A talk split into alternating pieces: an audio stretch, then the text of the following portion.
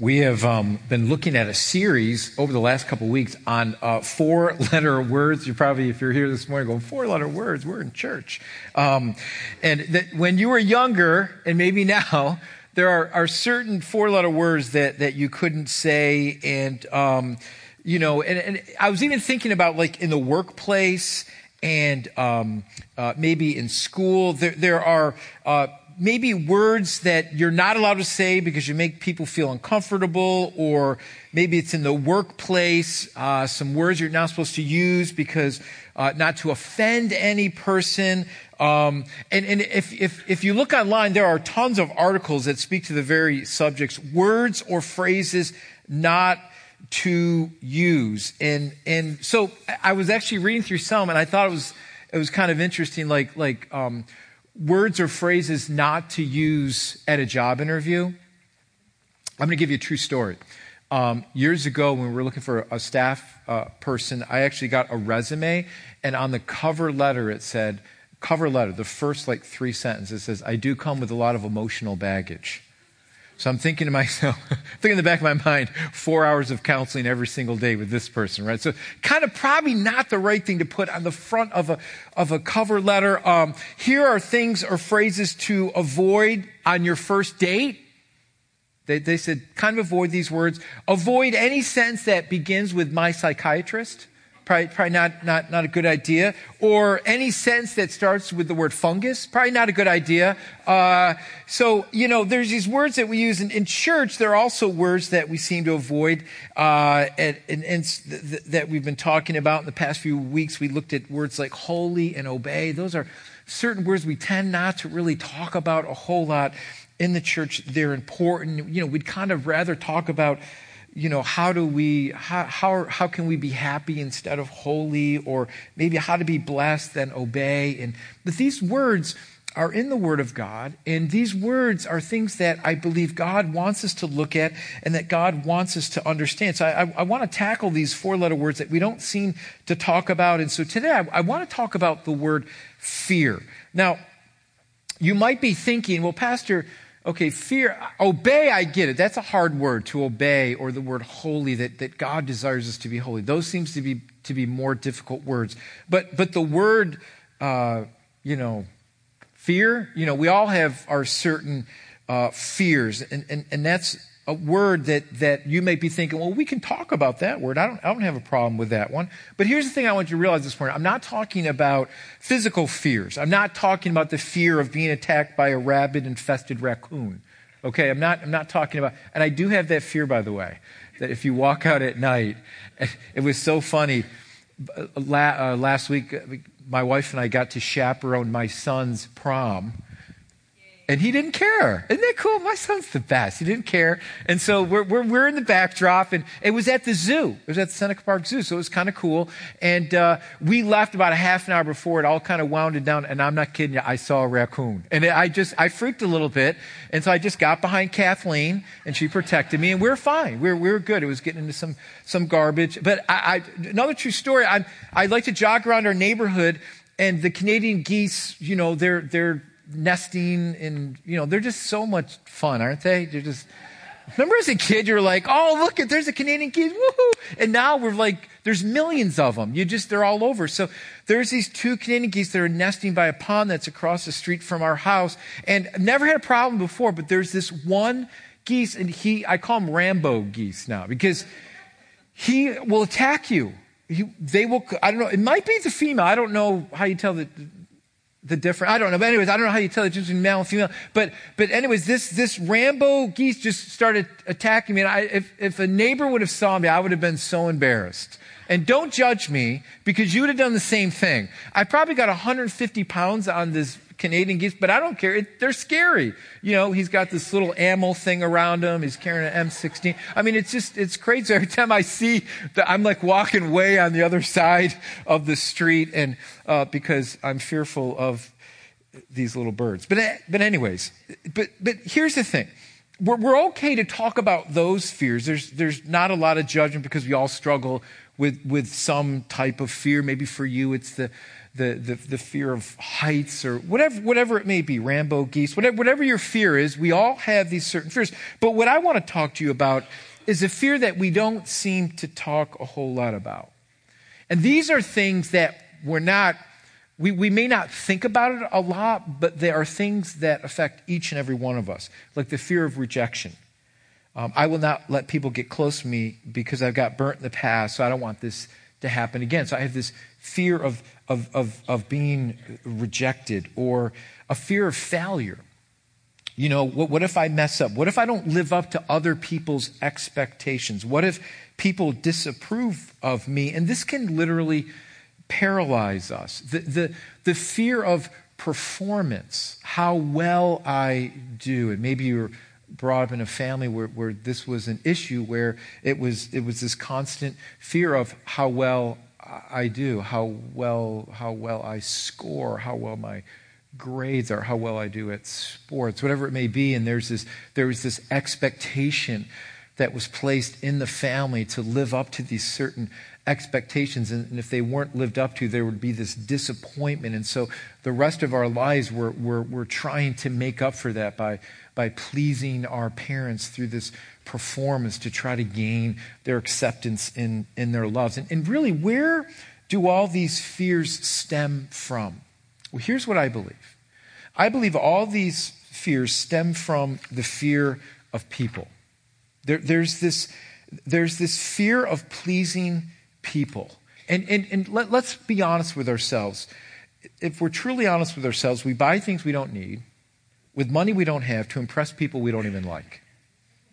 Isn't that true? We, we, we, we, we live in a world where we're constantly trying to impress other people by what we have, by what we do, by what we wear, by who we hang out with. All these things really are trying to impress people. And I believe at the, at the root of that is there's this fear of, of people. How, and so the question is how do we overcome the fear of being this, this people pleaser or trying to impress people? Because it's an issue that, of acceptance. It's an issue of, of, of am I needed? And, and you know, it's, it starts all the way in grade school, right? And high school and the different cliques that people begin to hang out with because it's this, it's this fear of people that I need to be accepted. So I need to be in this group of people that accept me for who I am. And so we all have this fear within us. And so how do I break this approval issue of, of men? And how do, how do I break the constant need to be a people pleaser, even if I don't think I am? I'm, if, if you look at your notes, we're going to look in just a second on, on maybe some things that, that we might be doing that we've never even thought about in the area of people pleasing. So what I want to do this morning, I want to jump into the book of Galatians. And the Apostle Paul deals with this very same issue with another apostle, Peter. And in the early church, there arose this problem between Gentiles and those who weren't Gentiles, which were Jews. And if you understand anything about the first century, uh, these two groups of people did not get along because the Jews would see the Gentiles as unclean. They couldn't hang out with them. They couldn't be around them. They had to be within their certain groups because they would consider the Gentiles unclean. If you hung out with them, that means you were unclean and then you couldn't go in the temple and worship. And so there was this huge rift between these two people. Now, what happened is Jesus came, gave his life for us on the cross. He bridged the gap between these two people that Jesus says, In me now, Everyone is one. There's no division between Jew and Gentile, male and female. We are all one in Christ Jesus. He broke those barriers down. And so, what began to arise within the church is that they began to kind of morph back into getting into their own little groups. And what they began to say is, as Christians, as a Christian Jew or a Christian Gentile, what began to happen is they began to morph back into their groups. And so many Jewish people began to morph back into their Jewish kind of customs and their ways, and they began to ignore the, the Gentile Christian, they almost begin to think we're a little bit better than you because we're keeping some of these customs which you don't keep. So we're going to kind of hang out in our group. Well, you're in your group. And what happened is, uh, Peter began to kind of go back to these Jewish people and these customs to hang out and he began to kind of ignore the Gentile Christians. And, and Paul, being a Jew, caught him on this and kind of said, wait a minute, Peter, what are you doing? You're, you're going back. You're, you're, you're kind of being a hypocrite here. If Christ came and he died for everyone and we're all one now, then why are you kind of moving back over into these groups? And some were even saying within these groups that you couldn't even become a Christian unless you followed certain customs. Circumcision being one of them, eating certain foods was another. Here's, I think, the mistake the church makes is that when people come to church, they feel like there's all these certain expectations, all these hoops that they have to jump through, all these hurdles that they have to jump over before they even become a Christian. And so many people feel like if I'm going to come to church, I got to look a certain way, I got to I got to dress a certain way. And here at Living where we say, listen, just wear clothes, okay? Just come as you are and just wear clothes, and that's that's fine. We don't mind, you know, you don't have to wear a suit and tie to, to come. We don't, we, don't, we, don't, we don't care what color your hair we, we, we, we, we don't care. We want you to come as you are. How many know that when we begin to put hurdles in front of people and barriers in front of people from even coming to the cross of Jesus Christ? We make them feel less than, like you have to do these certain things before you can even become a Christian. So there are these certain customs that these Jews were bringing up that saying, listen, unless you do this, this, and this, you're not even considered a Christian. And so this was wrong teaching. And Paul, through his whole book of Galatians, writes to address these wrong ideas, these wrong teachings about what it truly means to be a Christian. And so this was causing a big rift within the body of Christ. Paul wrote this letter to address the Galatian churches and to address this problem. And so at the root of this problem was that these men, these wrong teachers, were trying to please men and not God. And so what Paul does, he confronts Peter because Peter himself was falling into this trap. So Peter had no problem eating with Gentiles at the beginning when they're all coming to Christ.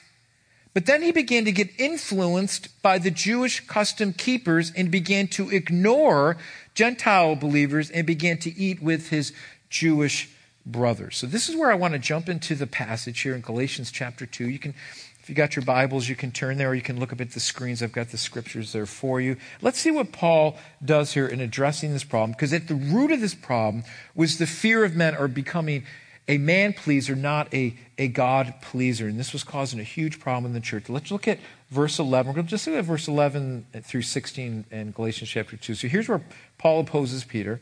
And it says, When Peter came to Antioch, I opposed him to his face because he was clearly in the wrong.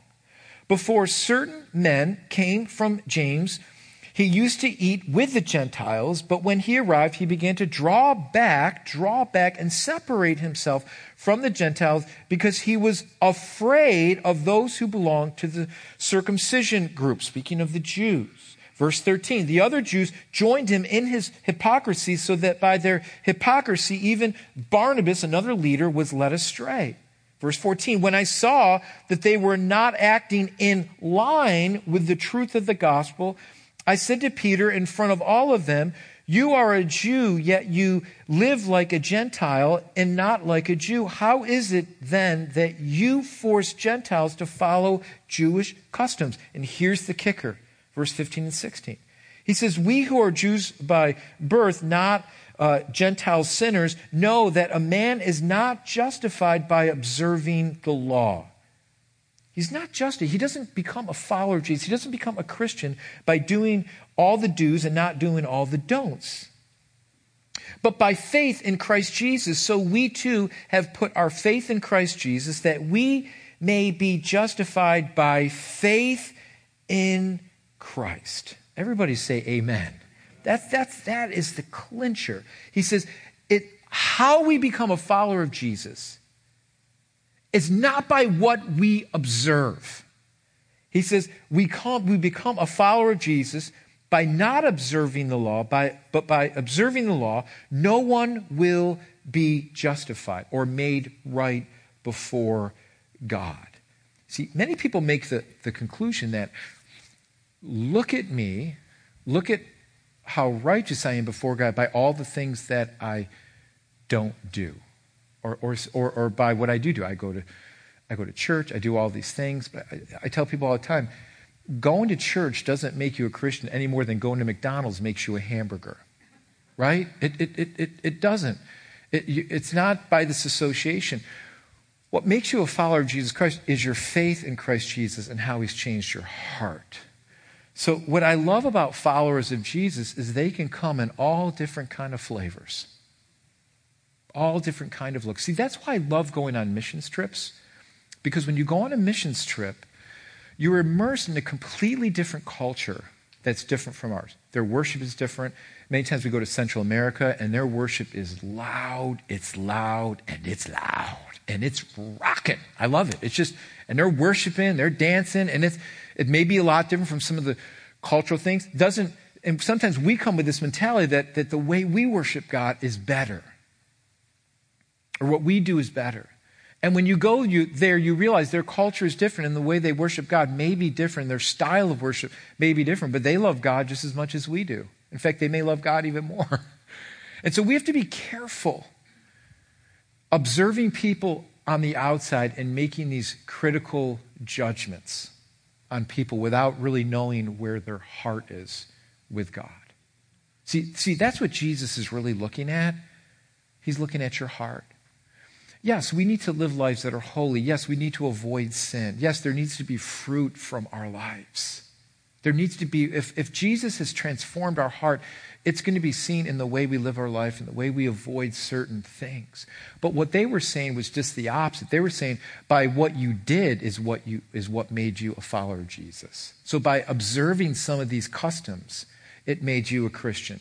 That doesn't make you any more of a Christian than, than, than just going to church and saying, I just go to church. That doesn't make you a Christian. I read my Bible. That doesn't make you a Christian. It has Christ changed your heart.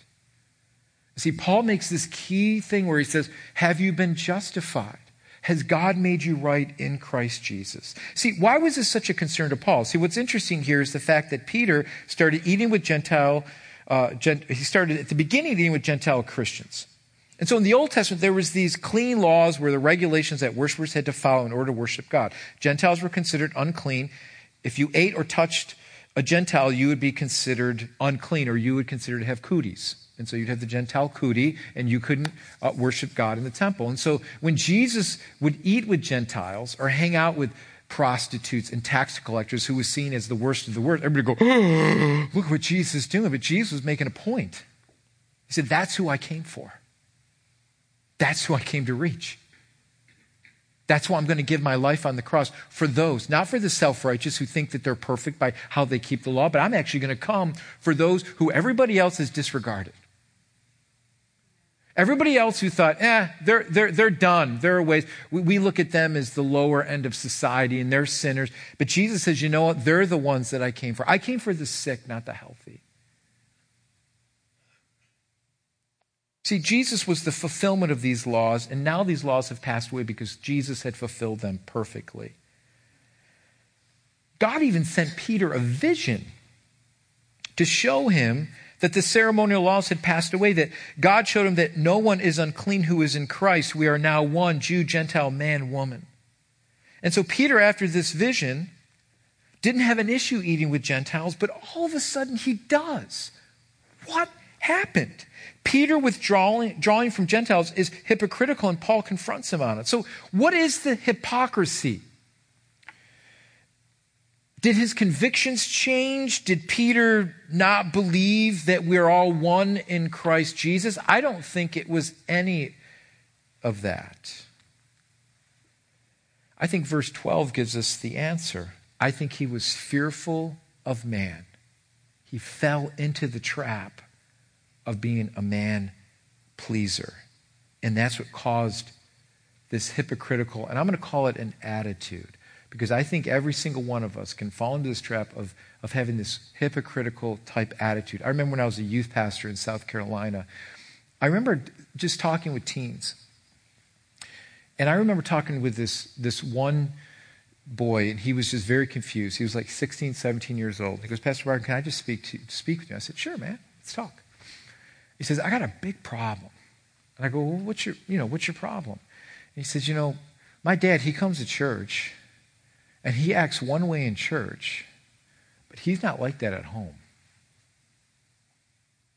He'll come and he'll worship the Lord and he'll talk the talk and everybody thinks he's such a great, and I knew the guy was and I, I was like, yeah, your dad seems to be like a great guy. But he goes, he's not that way at home. He yells at my mom. He's really rough on me. And he goes, I, I just know what to do because he's one way at church and he's a completely another way at home. See, what's at the root of that? Well, yeah, it's, it's hypocritical, but there's this fear of trying to please people at church, and, and, and, and there's this displacement of, I care more about what people think than actually what God thinks. See, and here's where we need to be careful. Because we can get so concentrated on what people think that we forget that we're here because of what Christ has done for us. My identity has to be attached to Christ and what he did for me. And listen, every single one of us struggle with being people pleaser. We, we want people to recognize us. We, we want to be different. We want people, you know, and, and, and so we, we all struggle with this, this ambition to, to allow people to give us accolades. And so um, I've, got, I've got this checklist in your notes. I want to just go through this real quick as we go on with the, with the word here, with the message. But David Cloud, I, I read this article by him, and I thought it was really interesting because he, he gives signs that, that maybe you're struggling with the fear of men. So I, I want to look at a couple things here. Here, here are some signs that, that, that maybe you, you can give a self evaluation that you might be struggling with the, the fear uh, of, of, of man. So let me just give you a couple. Just, there's 12 here. Let me give, go through them real quick here. First of all, have you ever struggled with peer pressure?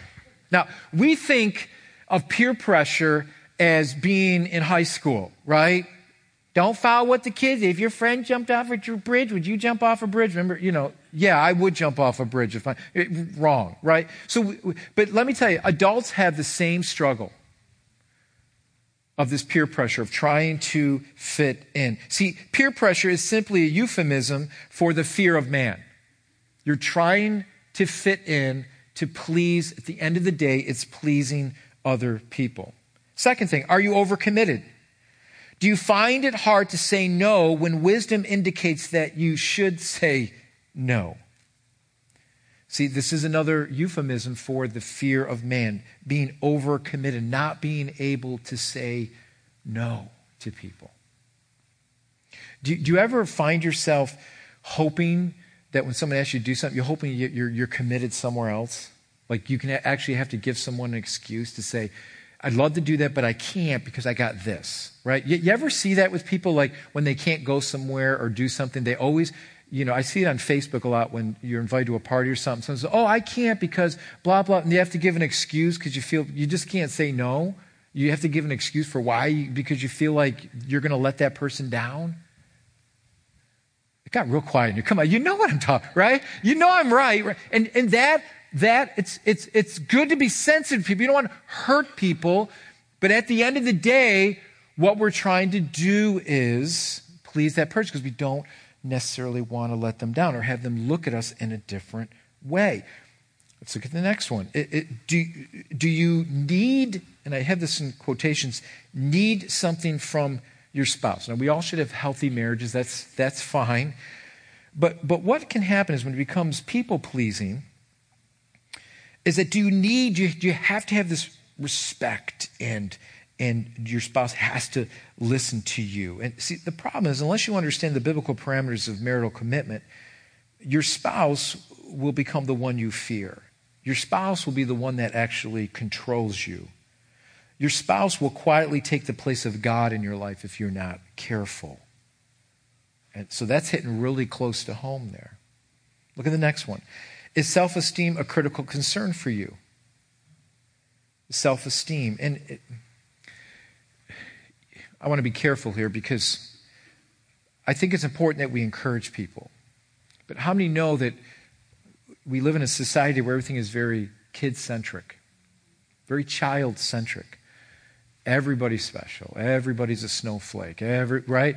And I, I think that can actually, if we're not careful, that doesn't mean we don't encourage. I, I'm not saying that.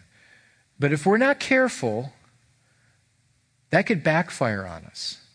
Because how many know that there's the real world? And when you go in the real world, right, and you grow up, you realize not everything is going to work out the way you planned. Um, that there are going to be people that are better than you at certain things. That not everyone is going to appreciate everything that you do. And so we have to be careful that we live in a reality. And if my if my self esteem is attached to this, well, I'm special, I'm a snowflake, and this is what I was told, everybody should get trophies, everybody should get right, and we're told this, and all of a sudden we get in the real world, and then we're disappointed because the rug gets pulled out from underneath us because that's not reality. There needs to be a balance there. So, is self esteem a critical thing for you? Number five, do you ever feel as if you might be exposed as an imposter? See, this is where we get this feeling like if people really knew my struggles or what I was going through, I would feel fearful that I would be exposed. And I would, I, am fearful of being judged. That's what I don't like about church many times, is because when we're open with what we're struggling with, there's that fear of being judged because many times in church cultures, we just want to say everything's okay, my kids are fine, everything's fine, everything's wonderful, praise the Lord, hallelujah, to God be the glory, right? We always say everything's wonderful. I'm just bl- hashtag blessed, right? You know what? Sometimes it's not like that. And, and we're fearful of saying hashtag I'm a mess. Because in reality, if I say that, I might be judged and, and I might get exposed as like, well, maybe I'm not as a strong a Christian as everyone thinks that I am, or that I portray to everybody else. Because I want them to know, oh, I'm praying through it, brother and sister, and I'm, I'm strong and I'm going to do this. God's going to get, yeah, He can. But the problem is, am I more worried about what people think than really sharing what I'm really going through? And I love when people are raw with their feelings because it shows that they really need help. And they're not worried about what other people think. They're more worried about getting through it. And I think that's the reason why so many Christians struggle is because we're, we walk in such fear that we're going to be exposed or judged because we're not as spiritual as the next person. We need to get over that. Because if we're going to be the church of Jesus Christ, we've got to realize that we all have issues, we all have problems, and we need each other to help you. We, we need to feel that vulnerability that I can, I can, I can allow my vulnerability to be shown to people so that they can pray for me, that, that we expose uh, that lie that um, I shouldn't share what I'm really going through. Are you always second guessing decisions because of what other people might think? This is a hard one. Are you afraid of making mistakes that will make you look bad in other people's eyes? So are you always second guessing maybe the decisions that you make? I should, and a lot of that comes from the fear of people. Number seven, do you feel underappreciated? Know, have you ever felt this way? I do all these things, no one ever notices. Um, here's the problem when you feel unappreciated, it's because you need, many times, because we need people to notice us. Not only do we need people to notice this, but, but but does it go to the point to where not only do I want people to notice me, but I want, I want people to applaud, affirm, and, and, and, and cheer me on? Um, and, and do we get our worth or our value from other people's affirmation? Now, that is an empty pit that can never be filled. Because, because once we feel that affirmation and, and we feel like we're validated from people, guess what? It lasts for about an hour. It lasts for about a day. And then we got to go back on feeling, okay, now I've got to be appreciated. Now it's great to appreciate people. We should encourage people. We should, we should do those things. But if me, when I'm thinking to myself, if I'm looking for these things for validation, I got 100 likes yesterday. I need to have 101 likes on Facebook to feel validated, right? Why didn't this person like my picture? What's going on? Are they mad at me? What's going on here? How come people didn't talk back to me at Snapchat? Or why, why didn't they say anything? Why didn't they do this? What's going on there? Blah, blah, blah. Right? There's this. Sorry. Got really quiet in here. Okay. Um, what, what's going on there many times, once again, I'm not against anything socially, none of those, none of those things are, are, are intrinsically wrong, but I'm saying this. If I'm looking to those things to feel appreciated or feel applauded or feel affirmed. It's okay to talk about your family. It's okay. That, that's, I'm not saying anything's wrong with it. But if I'm looking back, checking every five minutes to see where the status is, there's a problem. Houston, we've got a problem.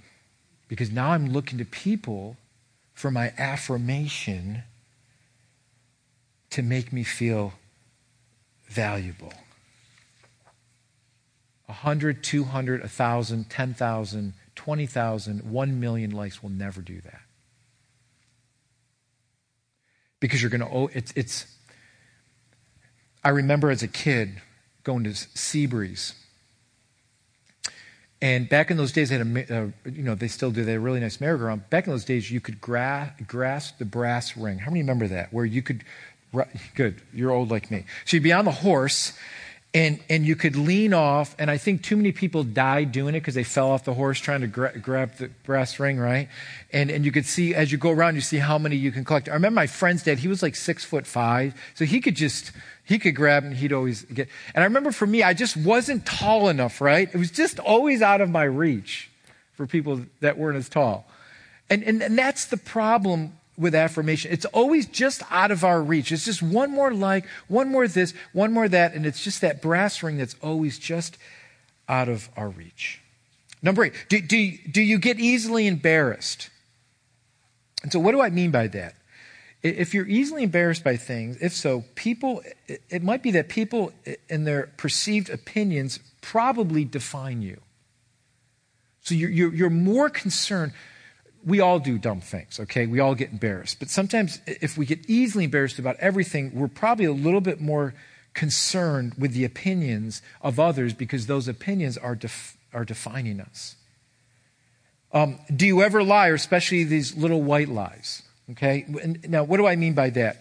Many times, there we, we form our sentence or this view about ourselves that's really not completely 100% the truth because we're trying to make ourselves look better in front of people. So you're having this conversation. You know it's not completely the truth, but we're, we're, we're bending it. It's a white lie. We're bending it just to make ourselves look better in front of that person so that person has a different view about us. Are we trying to make ourselves look better before people?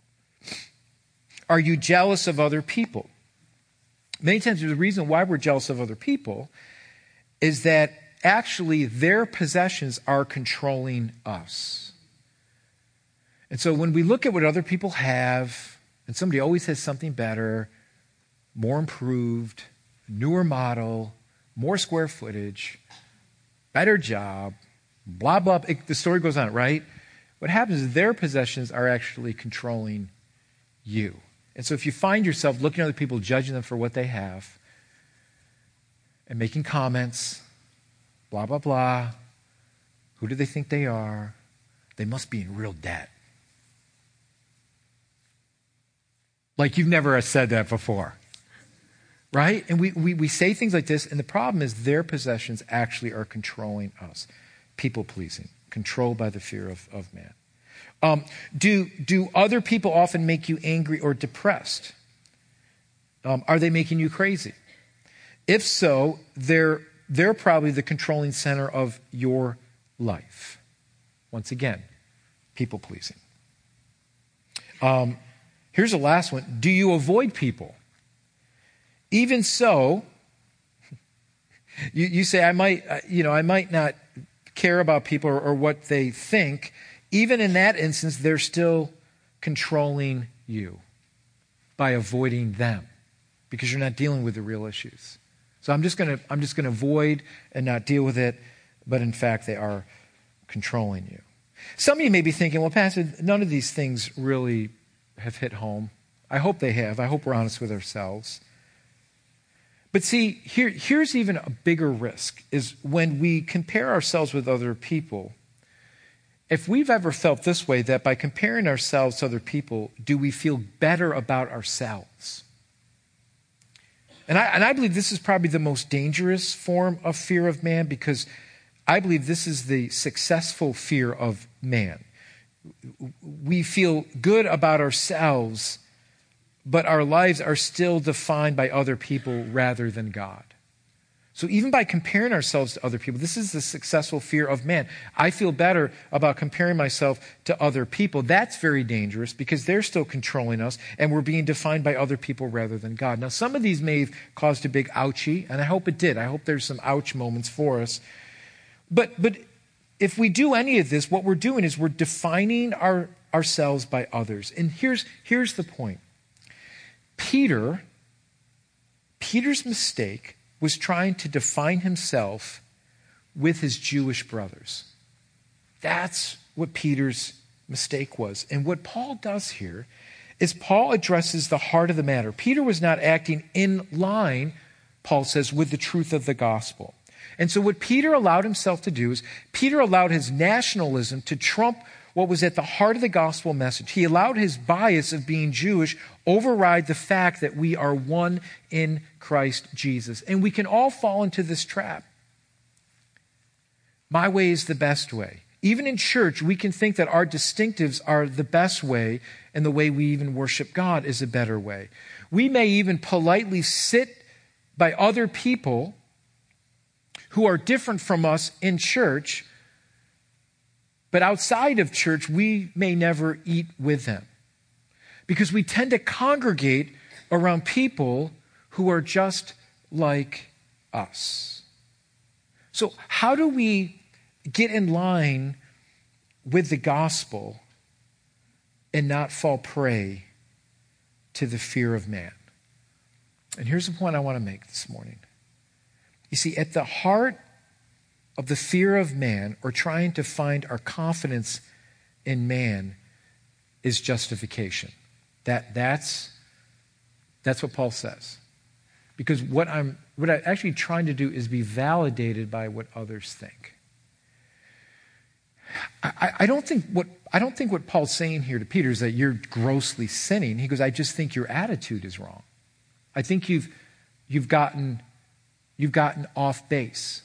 Um, and how many know that we can get offline in our life really quickly? Right? We can easily get offline. I mean, that's why we have our car in alignment. If you take your hand off the steering wheel, um, don't do that, by the way. Um, you can tell if your car's out of alignment really quick, can't you? Because it will start to veer off. And that's why they have the little things in the road. If you fall asleep, it wakes you up if you begin to veer off the road. And see, this is what Paul says. Paul says, listen, you're veering, you're veering off. You've gotten away from the centrality of the gospel message. Let me finish with this. Let me, let me wrap, let me land the plane. Let me wrap it up here. Uh, here's what Paul says. Paul uses a big word called justification. So it, that's a big word. So what, is, what, is, what does the big word mean? What does the big word justification mean? Justification is actually a legal term where God declares us righteous in Christ before him. But what God does is He takes it a step further. In Christ, by putting my faith in Christ, God not only declares me righteous and right before God, but then what happens is Christ's righteousness and what He's done for me is now imputed into my life where I am righteous now before God. It's a legal term. Legally, I am right before God, that I can stand before a holy God in Christ Jesus, not based on all the things I've done, but based on all the things that Jesus has done for me. And so, if I were to die and stand before a holy God and God were to say to me, Barden, why should I let you into my heaven? Look at all the things you've thought. Look at all the things you, you, you've done in, in your life. Do you remember the time when you were a kid and you ran across the neighbors um, across the street and pulled up all their, all their tulips? Do you remember when you did that, Barden? By the way, I did do that. I'm sorry. I'm confessing. Oh, hey, Lord.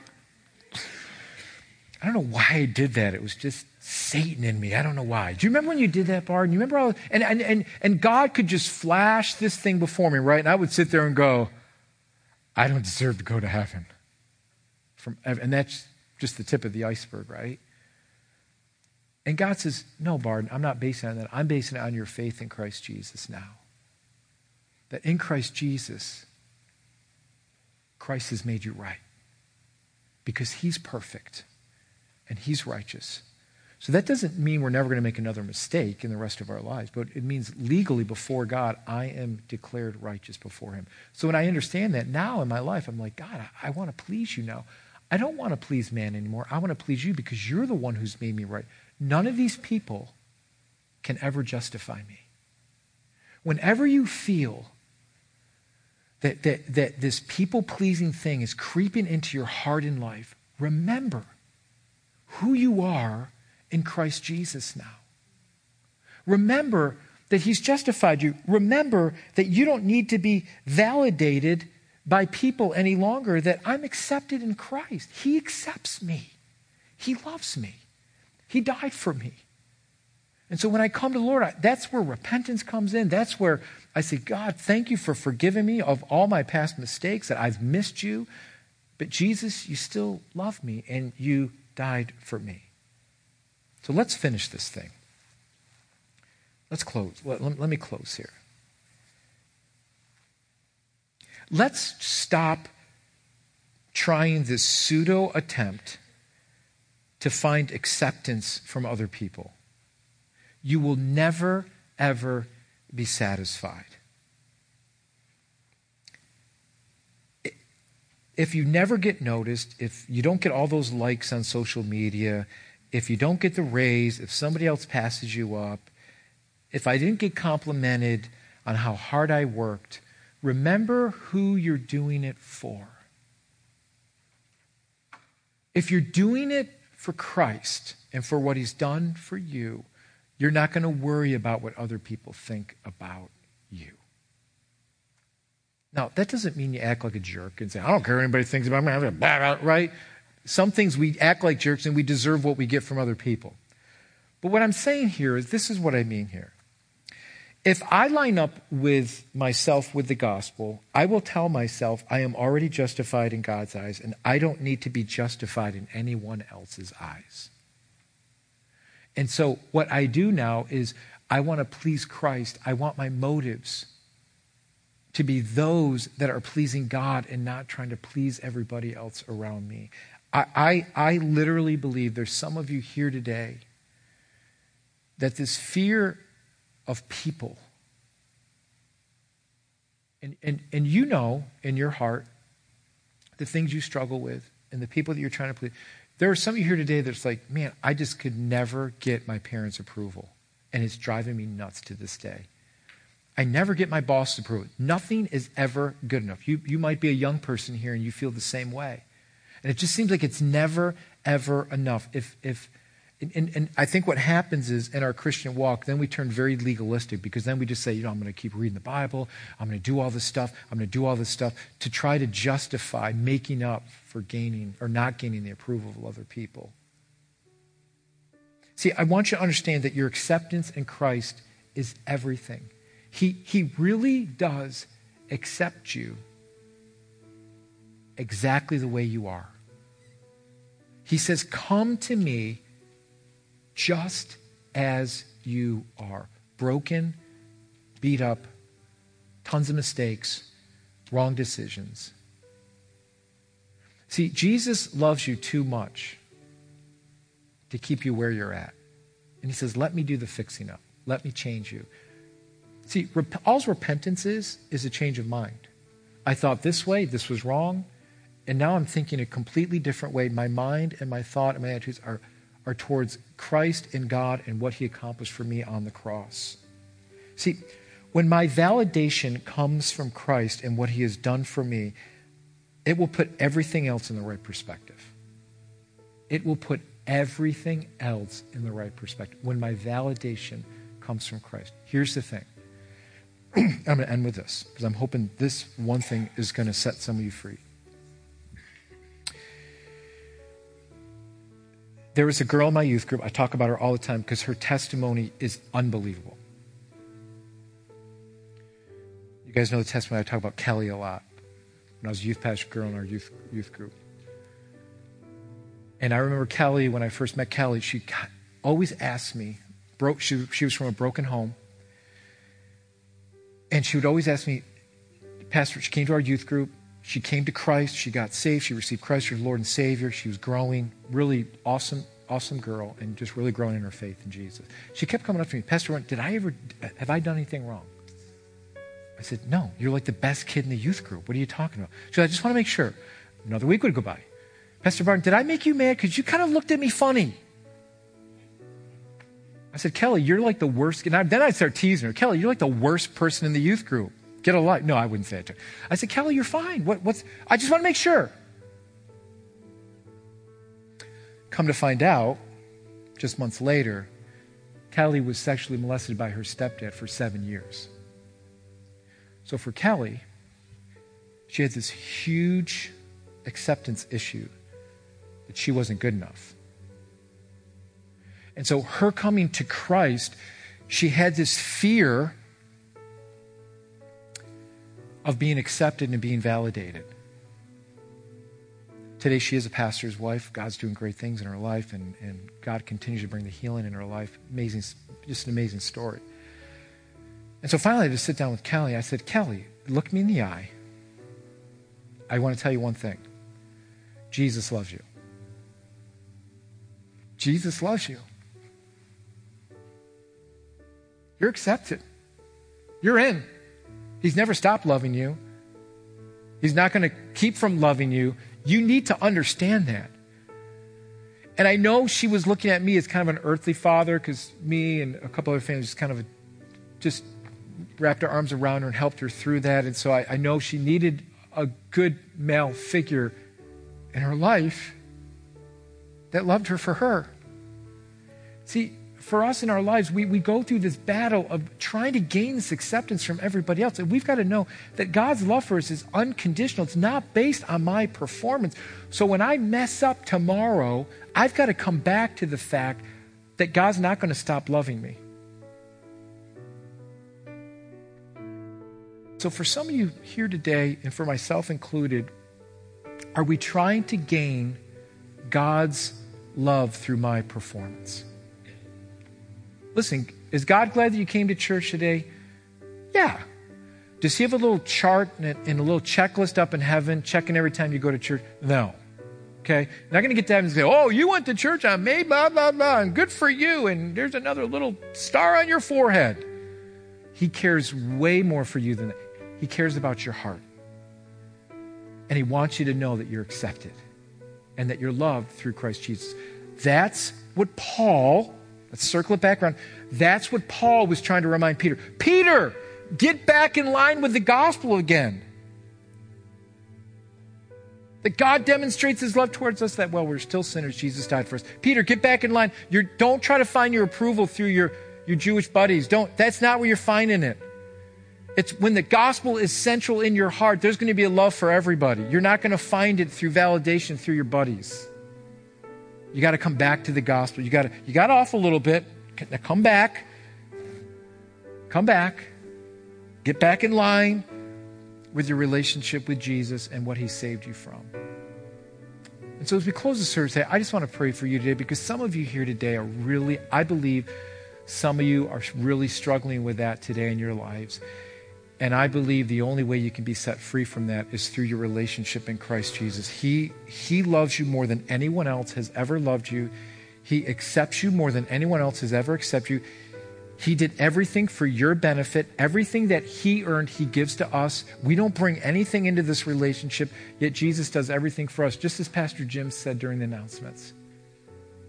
He does everything for us. So why not come to Him?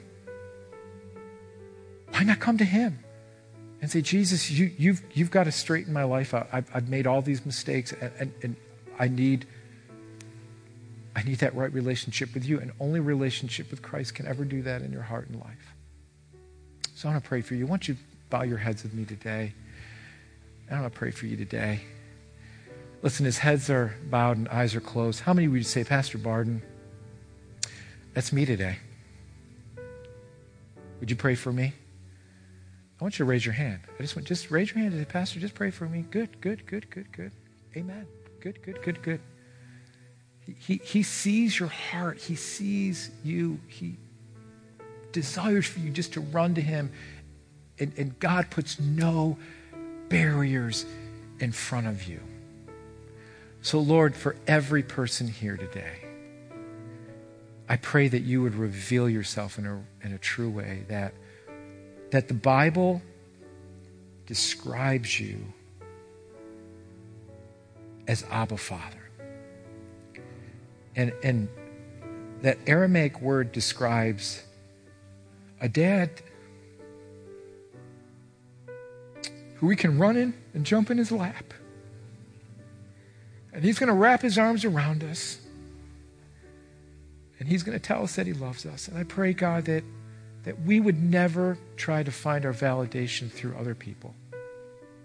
So thank you for your word today. Thank you for the instruction that we had through, through your word, through the Apostle Paul, of realigning ourselves with our relationship with Christ once again. And so, Lord, I just pray that you would just break any hold that people have in their lives from the past or performance or other people or trying to be good enough or all the mistakes they made. Let them come back to that relationship, that fresh relationship with you where there's forgiveness, where you justify as Christ. And then allow us to live our lives in gratitude for you, knowing that you're always going to receive us